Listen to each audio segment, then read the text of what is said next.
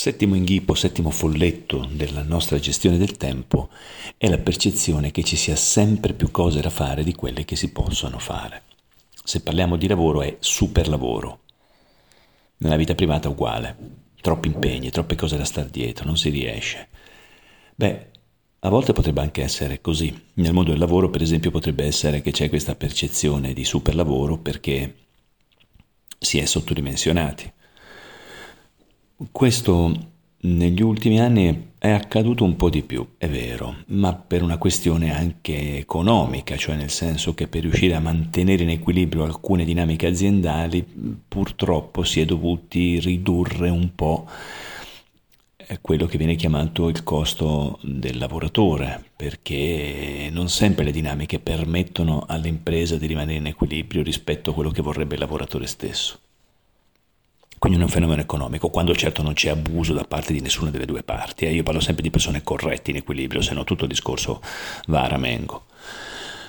Molte volte però, nella mia esperienza, quando invece il concetto di superlavoro è esplicitato da uh, chi appunto lo dice è perché non è vero che ha più lavoro di quello che può fare, mh, mm, dovuto al fatto che viene mm, a mancare un collega o più di un collega, ma è perché non c'è organizzazione adeguata all'interno dell'azienda. Questo è più frequente, cioè non è organizzata quella che si chiama la filiera, cioè le varie persone che sono chiamate a lavorare, prima uno, poi l'altro, poi l'altro ancora, come dire appunto una filiera, quindi un effetto domino non sono ben organizzate fra loro, mancano processi di comunicazione, non c'è un'adeguata organizzazione del lavoro, non è chiaro il ruolo che svolge uno, non sono chiari i compiti che deve svolgere chi ricopre quel ruolo. Eh, situazioni forse che hai vissuto e che quindi conosci. Questo superlavoro cosa fa? Purtroppo eh, innesca in alcuni soggetti una sindrome chiamata di iperefficienza.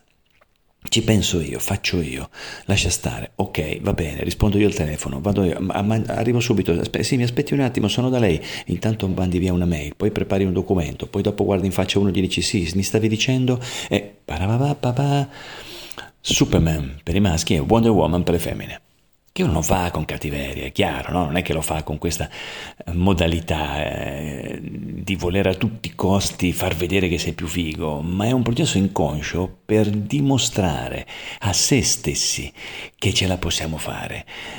Eh, quando tra l'altro questo avviene perché mm, ormai siamo in un'abitudine, no? quindi abbiamo anche abituato gli altri a esserci sempre. Questo ritornerà quando impareremo a dire di no per chi non lo sa già fare.